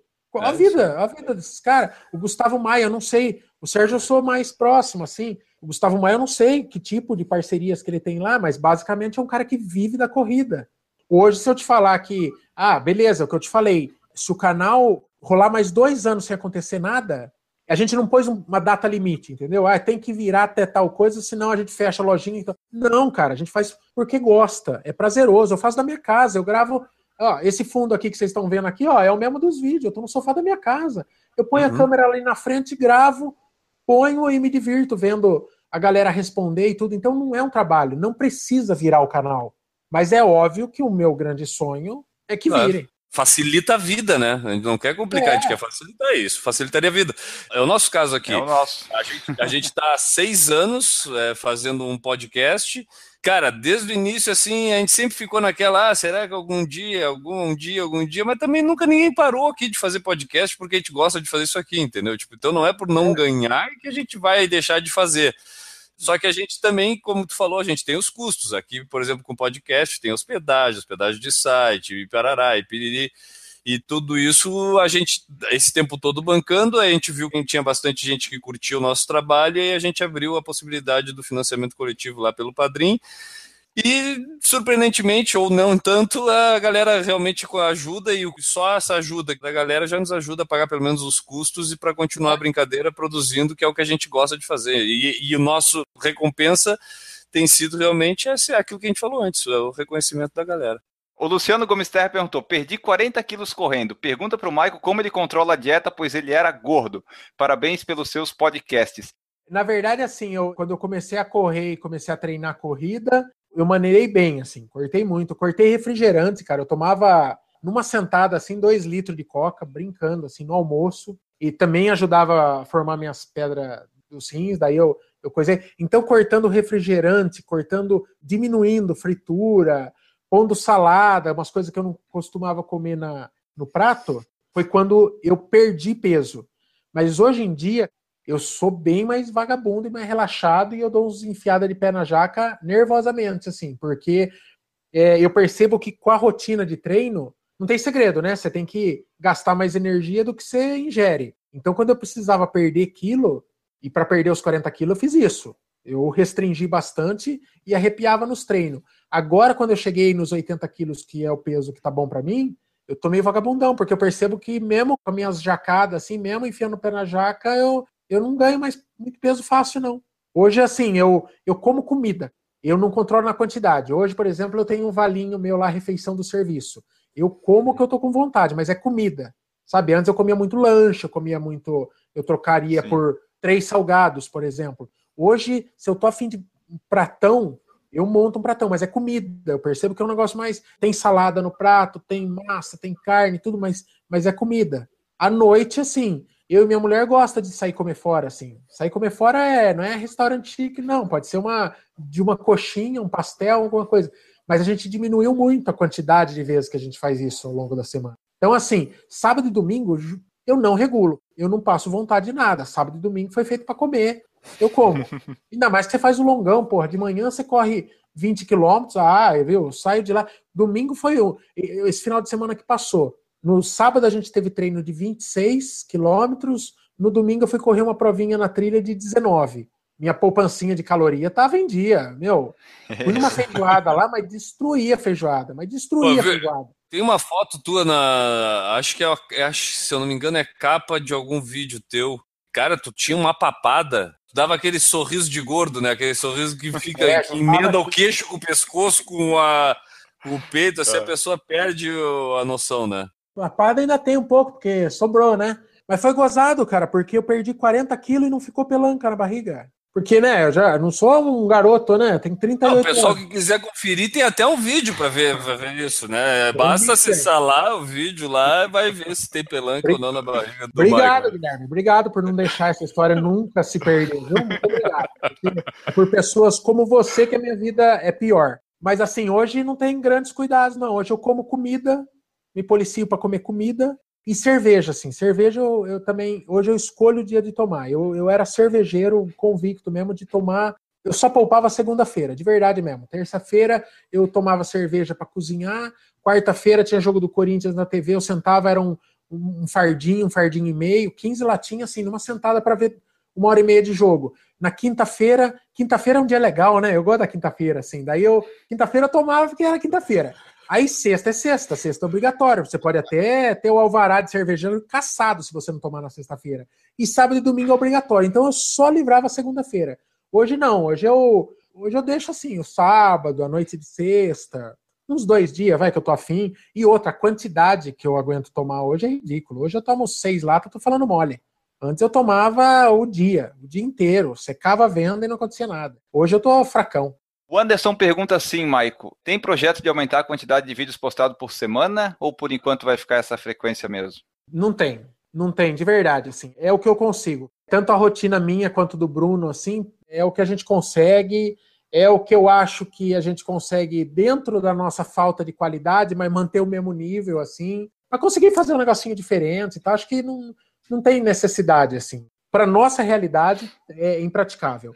Eu vou te falar que é muito frequente a gente gravar o vídeo na véspera da publicação. A gente tá, eu gravo à noite, mando para o Bruno, termino de editar 10 horas da noite, mando para ele, ele está subindo, chega o avisinho do que o vídeo está postado a uma hora da manhã. o programado para amanhã seguinte. Então, assim, a gente não deixou para a última hora porque é porque não deu, cara, porque tem compromisso de serviço, porque tem, sabe assim? Agora, por exemplo, eu vou te falar, a gente tem Tem que treinar, tem que correr, por incrível que pareça, a gente também É. tem que correr, né? tem que correr. Mas é, agora, por exemplo, esse momento do canal aqui é um negócio que nunca tinha acontecido. A gente tem cinco vídeos pronto. A gente Opa. nunca trabalhou, nunca trabalhou com gaveta, assim, né? É, Ah, a gente também não. Nunca. A gente tava sempre fazendo o próximo. O próximo. Aí eu vi que isso é desgastante, cara, porque tinha disso. Tinha dia. Eu não podia gravar aqui na sala de casa porque minha filha já tava querendo dormir. Aí eu ia lá numa, no cantinho do prédio, porra, 11 horas da noite gravando. É trabalhoso. Daí eu vi que é mais fácil trabalhar desse jeito. Então agora eu tento me policiar, publica um vídeo, cria outro E Já que tem põe a gavetinha. Faz tempo já, faz umas, uns dois meses que a gente tá com esses cinco vídeos, então, então a coisa funciona melhor. Mas três pra gente, por enquanto, não dá. A galera cobra, mas eu prefiro. Se a galera tá ansiosa pelo próximo, eu acho que é, o É melhor, né? Se, Não, se começa a ficar irrelevante, puta, vídeo, vídeo, vídeo, e a galera enjoar da gente, eu prefiro que a pessoa sinta falta e queira mais do que enjoe. É por isso que a gente faz um podcast por semana só. É justo. Só. O Regis falou que o primeiro que ele viu foi quando tu fez aquele lá que tu conseguiu se inscrever na prova da ASICS, que teve dancinha e tal. É, foi Foi a quando- pri- esse aí, esse, esse aí Foi, o boom, né? O primeiro. Foi um vídeo importante porque, cara, o do nada, o Sérgio Rocha, que eu nem conhecia, viu, compartilhou esse vídeo. E assim, e naquela lá foi tipo 400 inscritos. Puta, 400 inscritos é 400 nego a mais pra falar do teu canal pros outros, né? Ali foi Uhum. o primeiro, foi bem no comecinho, não tinha vinheta, era a época que eu fazia É, eu sozinho. acho que foi esse o primeiro que eu vi, eu acho também. É. O pessoal falou aqui que tu não tinha nem 500 inscritos na época. Eu acho que era por aí. Não, não tinha. Eu, eu devo ter chegado nos 500 com a indicação do Sérgio. E daí que eu comecei a falar com o Sérgio e tal. Esse negócio, essa. O Sérgio, cara, ele é. Eu, eu falo que ele é o padrinho do canal, porque em alguns momentos, em vários momentos, ele, ele indicou o canal, né? E, e ele gosta, ele fala que ele gosta, ele assiste mesmo, ele comenta os vídeos. Então, foi uma puta mão na roda, porque é o maior canal te indicando toda hora que pode. Então, é, me ajudou demais, assim. O que ele fez pelo canal não tem. Eu já falei pro Enio que a gente tem, a gente entrevistou o Sérgio Rocha aqui no podcast na edição 61 ou 62, né, Enio? É, foi isso É aí. um- É uma dessas aí. Na época, ele estava começando Corrida no Ar. A gente chamou ele, ele tinha saído lá do Contra-Relógio, ficou um período sem fazer nada ali nem no YouTube, e aí ele começou o Corrida no Ar. Eu, eu não sei, mas na época eu acho que ele não devia ter nem mil inscritos no Corrida no Ar, na época que eu entrevistou ele. Se ele tivesse, ele devia, no máximo, vamos dizer ali, uns dois mil, cinco mil inscritos. Cara, vocês já viram os primeiros vídeos dele? É, a gente tava falando é. daquela de achar linha. Pô, não tinha nada a ver. É, isso aí, isso aí. Nada, Nada a ver. ver. E é muito louco, cara, porque eu fui, eu conheci o Sérgio, quando eu conheci ele pessoalmente, eu fui na Beer Mile dele de 40 mil. E o cara tá com 80. Eu Eu falei, acho que cara. tu, tu falou na, na, na tua Beer Mile, tu falou uma coisa que é verdade. O cara tá ganhando. né, do- quando tu vai falar com ele que ele tá com 80, ele já tá com 90. Ele não dá tempo, né? De dar. Não, é, o cara, não dá É conta. aí. É porque assim, é uma coisa que eu percebo é que quanto mais cresce, mais rápido cresce. Ah, É. claro. Uma bola É. de neve, né? Mas a, a referência do Sérgio Rocha, eu tava falando da questão de nós ter entrevistado ele, cara. Pô, e dali pra diante, ele, ele, ele desenvolveu o Corrida no Ar, então vamos dizer, a gente já tinha, nós, a gente viu a coisa acontecendo, e ele fez a coisa acontecer de uma forma em que ele se tornou uma referência para a grande maioria. O Marcel veio aqui, o Marcel do Mania Corrida veio aqui também, falou a mesma coisa em relação ao Sérgio Rocha. A gente, não pelo canal do YouTube, mas o podcast surgiu por causa do podcast do Sérgio Rocha com o André Savazone lá no Contra-Relógio no Ar, né, que tinha, e aí a gente surgiu aqui. Então, olha, olha o que é a influência desse careca, né? Não, e, a- e a- e o, e o mais louco, assim, é que um cara que ele podia ficar lá, sentado no trono dele, Né, enquanto dele, os outros. exato. começa alguém a arrancar a cabeça para fora, pisa. Que é a postura É, que, que- do ser humano. O ser humano faz isso. Vê o cara despontando e tal. E esse cara estende a mão para todo mundo. Tinha um cara, quando eu, eu fiz uma. Que eu tenho esse jeitão rústico assim, mas, mas eu cheguei a estudar um pouco, assim. Mas daí quando eu fiz pós, eu fiz pós em São Paulo, e daí eu tinha uma matéria de marketing lá, né? Aí o cara falava, ele falava, o, cara tem uma. tem a praia assim, aí ele monta um restaurante, tem um monte de restaurante assim, numa ponta da praia. Aí o, o, o idiota, ele vai ele monta na outra ponta, porque ele fala, "Né, ali tem muita concorrência. Mas ali você criou um fluxo. As pessoas que estão afim de sair comer na praia, lá. vão lá.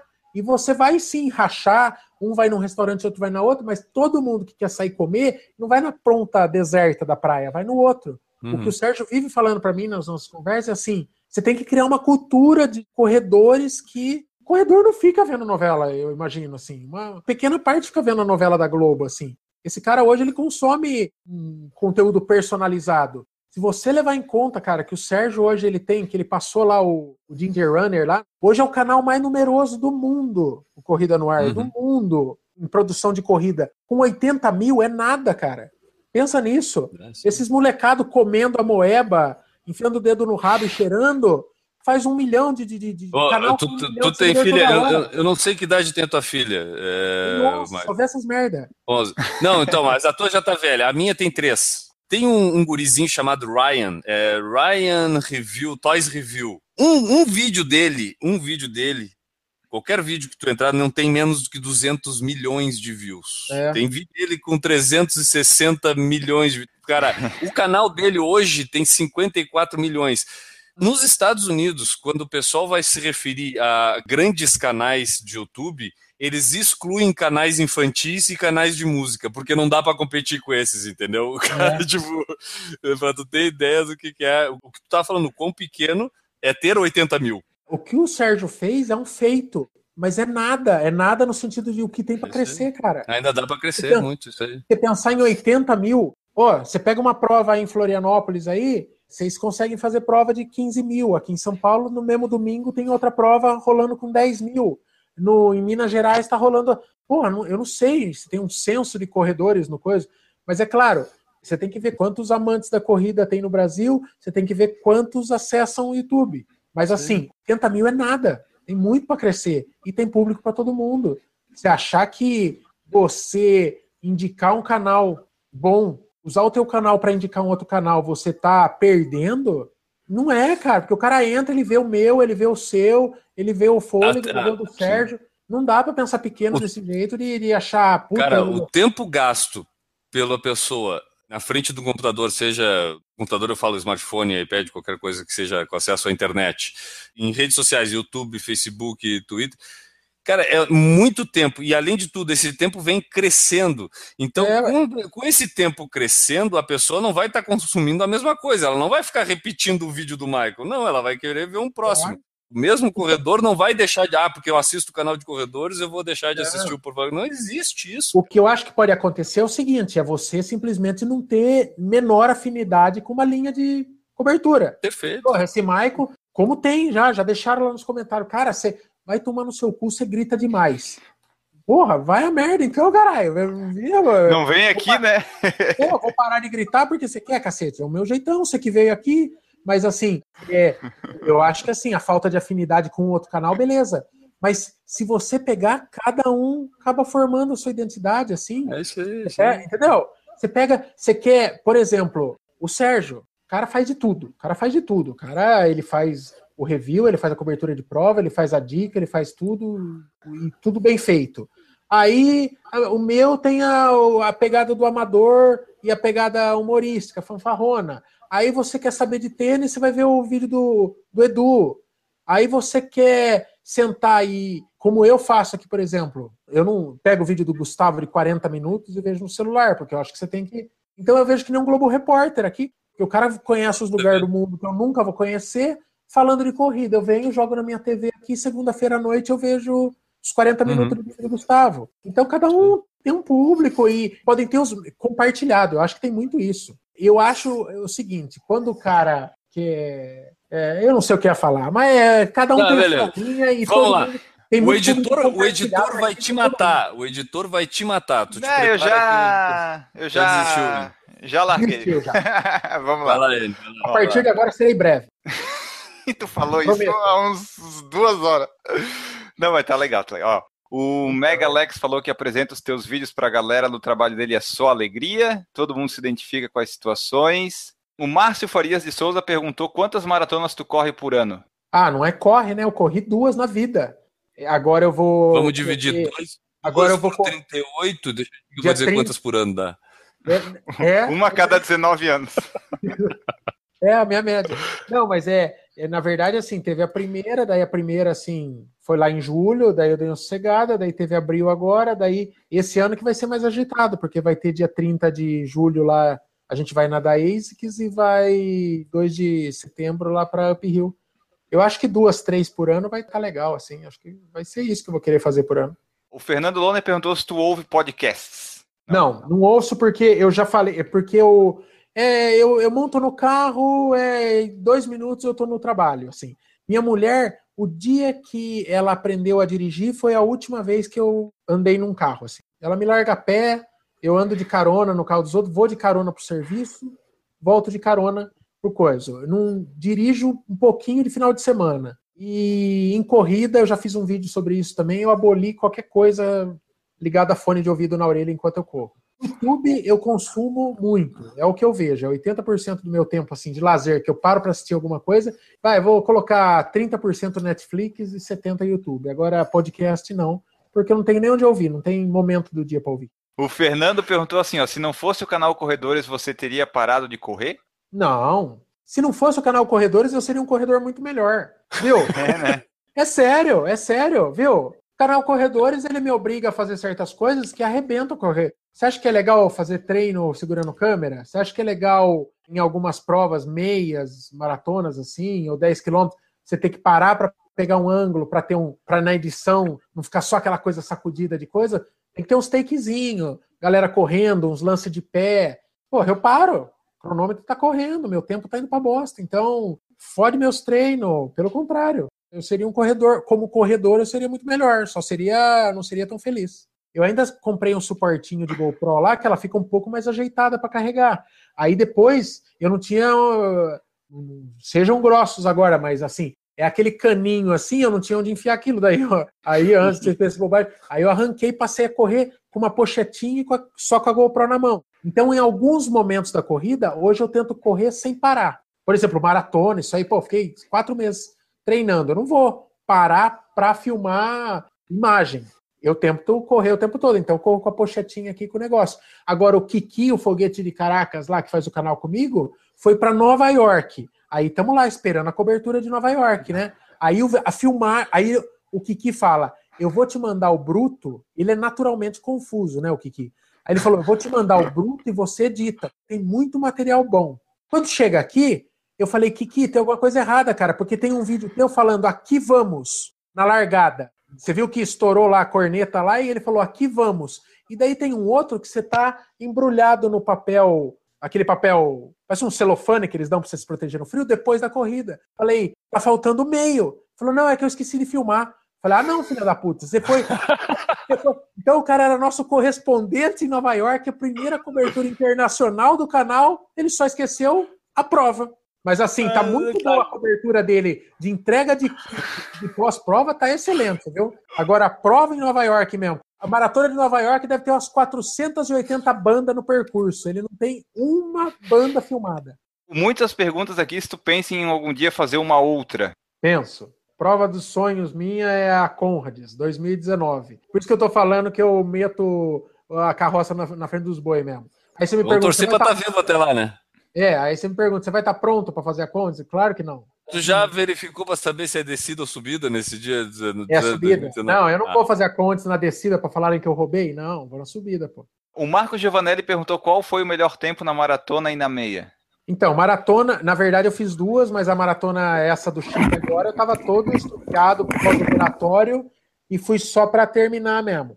Foi bem alto. Essa do Chile foi cinco horas e pouco sofri muito mesmo, tava bem destreinado e com dor ainda da cirurgia. E a outra, que é a minha primeira maratona, que é o melhor tempo, 4 horas e 27. E eu, qual que é a outra? Na meia? Ah, na meia, é, perguntou. Na meia, 1,50. É, não, não, não, não, em 50 não, porque 1,50, os cara, o Sérgio Rocha mesmo fala que não vale, não vale treino, né? É, em prova, 1,54. Eu achei uma pergunta aqui antes de você. Danilo Confessor. Pergunta se ele não acha que essa característica de pular etapas não pode deixar ele desmotivado para voltar a correr provas curtas. Por que, que eu pensei essa aqui do meio? Porque esses dias aqui a galera da assessoria falou para a gente: vamos, vamos numa prova de. Era uma prova de 6 quilômetros de, na terra, noturna na terra, aqui numa cidade aqui perto. Aí eu falei, você é louco que eu vou pegar 40 minutos de estrada para correr 6 quilômetros. Então isso já acontece. Hoje eu tô, tô desmotivadão para a prova mais curta. Mas nem a pau que eu vou para São Paulo, por exemplo, a não ser que seja um esquema de cobertura, um esquema muito amarrado assim, mas eu tô gostando de correr a partir de meia, porque puta merda, você passar Pô, que pena, hora- cara. A gente tinha aqui uma passagem para uma Ah. pessoa com acompanhante para Nova York para correr uma prova de 5 quilômetros, mas a gente Puta. estava reservando para ti. Infeliz, já que tu não gosta, nós vamos guardar essa passagem, nós não vamos Mas entregar. caralho, mas se o assunto é motivação, já me motivou, porra. Falando em meia, perguntaram no Facebook lá se quando é que tu vem pra meia de Floripa, essa prova tão legal que nós temos aqui. Eu não, nem sabia dessa prova, assim. Eu conheço a maratona de Floripa, não sabia da meia de Floripa. Ah, vem pra maratona, já que tá fazendo 30 mil maratonas. ó. Não, não tô. mas- é. Tem que fazer, né? Tem que fazer logo. Eu, eu acho que a. Tu vai adorar a Praia da Galeta, ô Maico. Praia da Galeta, tu vai adorar. Praia da Galeta é roubada? Praia da Galeta, Florianópolis. Depois tu põe aí no YouTube, aí tu vai. Ah, deve ser, deve ser da mesma turma aqui da corrida pelada lá. Você sabe que eu escutava falar um monte, né, de Florianópolis, puta coisa linda, tal e coisa e coisa e tal. Daí eu fui visitar um amigo meu e era uma época que eu tava, olha, eu tava abaixo da linha da pobreza, tava ridículo. Daí eu peguei um ônibus aqui com a minha família e fui para Florianópolis. Cheguei lá, encontrei esse meu amigo que era mais quebrado do que eu. Aí a gente rachou um táxi, ele falou: "Eu tô morando numa praia que é bem Ah, não, mas deixa eu contar o contexto. Era dezembro, quando esse cara começou a botar na nossa cabeça aqui em Sorocaba, falou, viu, isso aqui que a gente leva não é vida, cara. A gente vive para trabalhar, a gente tem que trabalhar para viver. Isso aqui não é vida. Começou com um discurso riponga na minha cabeça e aquilo foi entrando, cara. E, e- e foi entrando na cabeça da minha mulher também. A gente tinha filha pequenininha e eles eram um casal muito legal, uma filha da mesma idade que a nossa e tal. Aí eles, vamos mudar para Florianópolis, pô, vamos ter praia, qualidade de vida e tal. Falei, mas nós vamos fazer o que lá, Hugo? Ele, se foda, vamos virar vidraceira, vamos fazer qualquer merda lá. Vamos estar em Florianópolis, a gente trabalha até 4 horas da tarde. Olha a ideia que os caras têm. Trabalha até 4 horas da tarde cai pra praia, vai viver. Daí eu, aquilo foi entrando, né? Lógico, é um discurso bom, foi entrando na minha cabeça. Aí eu falei assim, eu falei, Hugo, eu tô com filha pequena e tal, vai na frente, prepara o terreno pra gente, vê lá, ajeita o emprego, já fala que, ó, tem outro amigo meu, o cara é maior que eu, é braçalzão, já de escola, qualquer coisa eu faço, beleza, eu trabalho por qualquer coisa lá, vai, já ajeita um lugar pra gente morar, beleza, ele foi na frente. Aí, cara, passou um mês assim, puta, criei coragem, entrei um dia, liguei pro cara, falei, Hugo, o negócio é o seguinte, eu não vou, cara. Eu não tenho coragem, cara. Eu tenho filha pequena, eu não, tenho coragem. Eu sou cagão por natureza, eu não tenho coragem de arriscar e tal e tal. O cara ficou chateado, não fomos.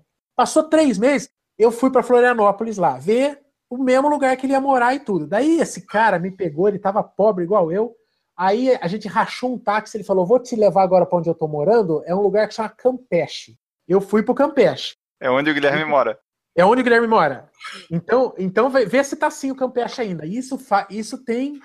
Cara, eu tô casado há 12 anos, tem 10 anos. Aí ele falou: é um lugar, é um lugar rústico e tal, um lugar que ali o progresso é mais devagar, os pescadores meio que dão pitaco nas coisas, não deixa a coisa evoluir demais, para não perder o caráter e tal. Aí a gente, pobrão, o táxi largou a gente na casa dele. Aí, cara, a gente tava a pé em Florianópolis, a praia mais próxima era 15 minutos de helicóptero em linha reta, longe para caralho.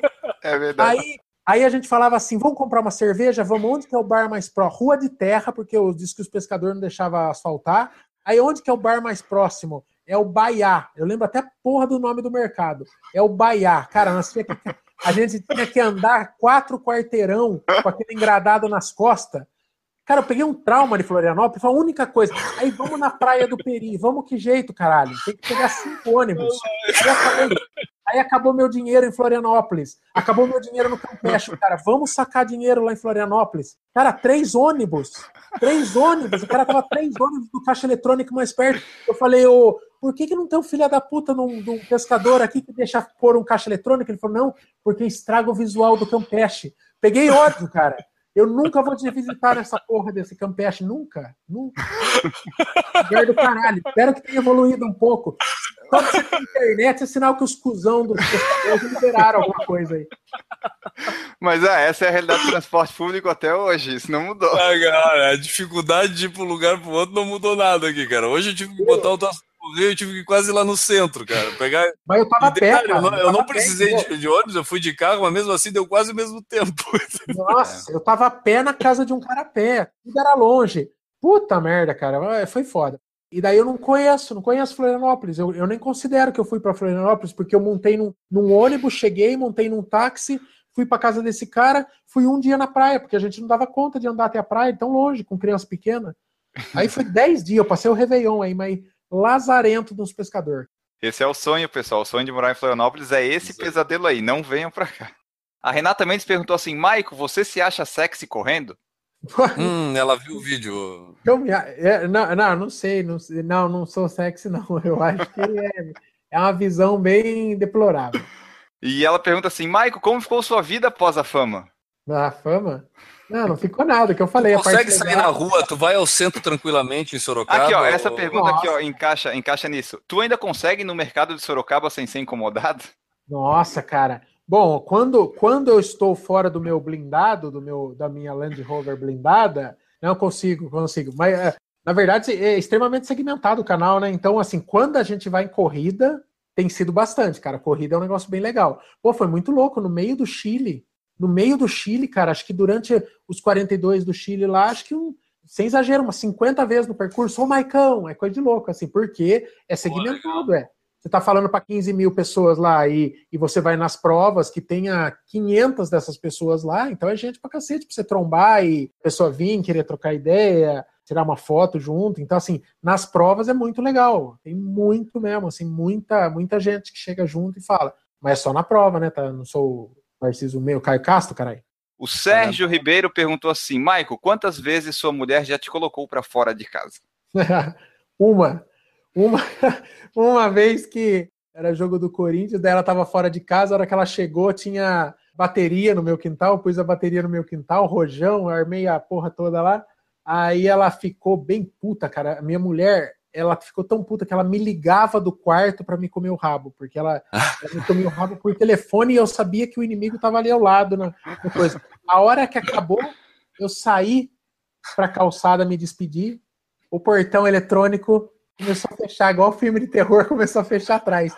Aquela noite eu dormi fora, mano. Mas foi a única. Eu sou bonzinho, eu cuido bem dela. Chegamos ao fim aqui desse podcast sensacional que durou longas horas. Você vai poder fazer o seu longão tranquilo escutando esse podcast aqui. Só antes de ir para o encerramento, lembrar que a gente tem o padrim.com.br barra por falar em corrida, onde você pode nos ajudar esse nosso padrinho, como fazem Andressa Rodrigues, Cintia Aires, Eduardo Massuda, Família Nery, Lorna da Silva, Luiz Fernando de Oliveira, Marcelo de Oliveira, Natan Alcântara, Reis Chamovic, Renata Mendes, Roberta Pereira e Washington Lins. É, isso daí que... Não, isso aí tá rápido porque eu acelerei no podcast, não é real. É, Ah, e agora vamos ao encerramento. Maico, canal Corredores, muito obrigado por aceitar o nosso convite e estar aqui conosco durante essas horas de podcasts. Falamos bastante sobre corrida, sobre o canal Corredores, sobre você e a gente sempre se despede com um abraço. Para quem fica o seu abraço nesse fim de podcast, aquele abraço suado depois que tu chegou daquela maratona do Chile. Nossa, com aquela marofa, aquela pizza embaixo do braço. Um abraço vai para todo mundo que em algum momento aí é, decidiu abandonar o sofá e arriscar a sorte nesse esporte que tanto amamos a corrida aí.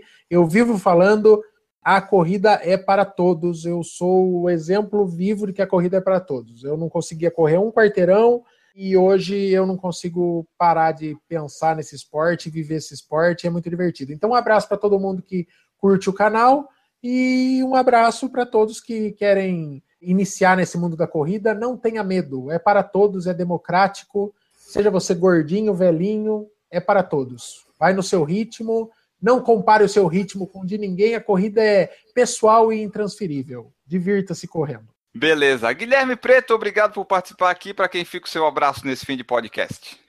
Ei, o meu abraço vai ser para todo mundo aí que curte assistir vídeos pelo YouTube e corre depois motivado por ver as pessoas fazendo às vezes palhaçadas na frente de uma câmera, mas que motiva, não sei porquê, qual é a loucura dessas pessoas se motivar com essas coisas que a gente faz aqui, que outras pessoas, o Marcel, o Sérgio, o Maico.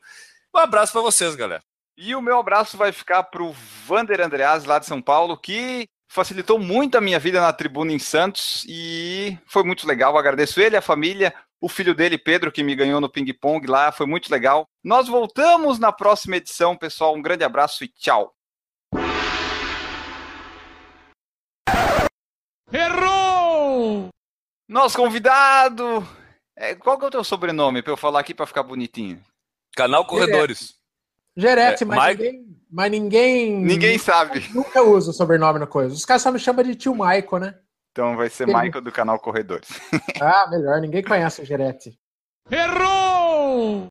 No terminar dessa pergunta, já ele já indica a música que vai pro Tá. intervalo, beleza? Pelado, pelado, no, com a mão no bolso. Vamos lá. É, Errou! Tem um cara aqui dizendo que tu fala mais que a minha esposa. Tem outro aqui dizendo que se correr, corresse com a língua era break two. Essa aqui tá boa. O Fernando tem umas frases muito boas. Errou! Eu, Não, eu- fa- fala aí, Enel. Fala aí. Já falei eu demais. preciso. É, então, é isso que eu queria falar. Quer, quer ver o Fernando? O Fernando tá muito. Muito... Se deixar um podcast, eu, o, o Maico e o Newton, ah, Ah, vai ah, ser o maior a live da história do YouTube. Não, porque olha só. Olha o que, que o Fernando falou. Guilherme Enio, fala pro ele responder mais curto porque eu viajo na sexta-feira.